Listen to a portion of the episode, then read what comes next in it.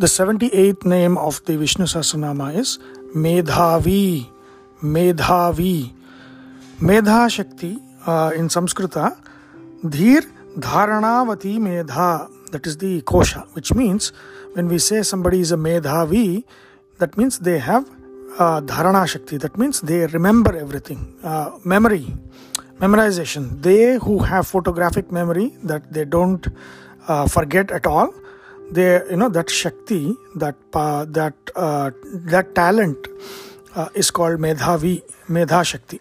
So intelligence has many dimensions. So one of them is to retain whatever has been learned. That retaining power of whatever has been learned is called medha shakti. So here medhavi means he who retains everything that he who never forgets anything uh, you know in the universe.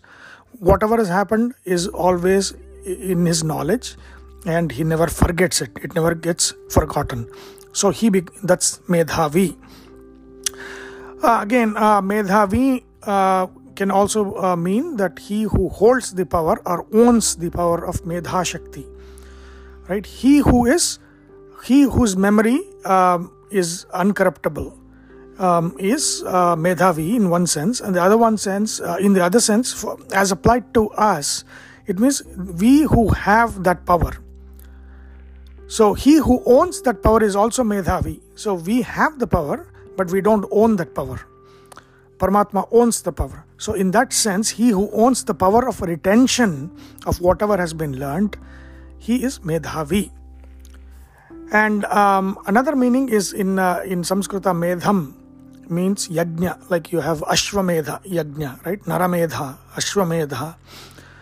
So that is yajna yajna medhavi means uh, vartayati vivartayati that means he who makes all yajnas possible he who sits in the uh, the person who is doing the homa the yajna the fire you know just like um, brahmarpanam brahma havihi brahmagno brahmanahutam like the bhagavad gita says he who is in the the the person who yajamana who is doing the yajna he who is in the the Purohita who is chanting the, the mantras, he who is in the fire accepting the offerings, he who is in everything, he is also Medhavi.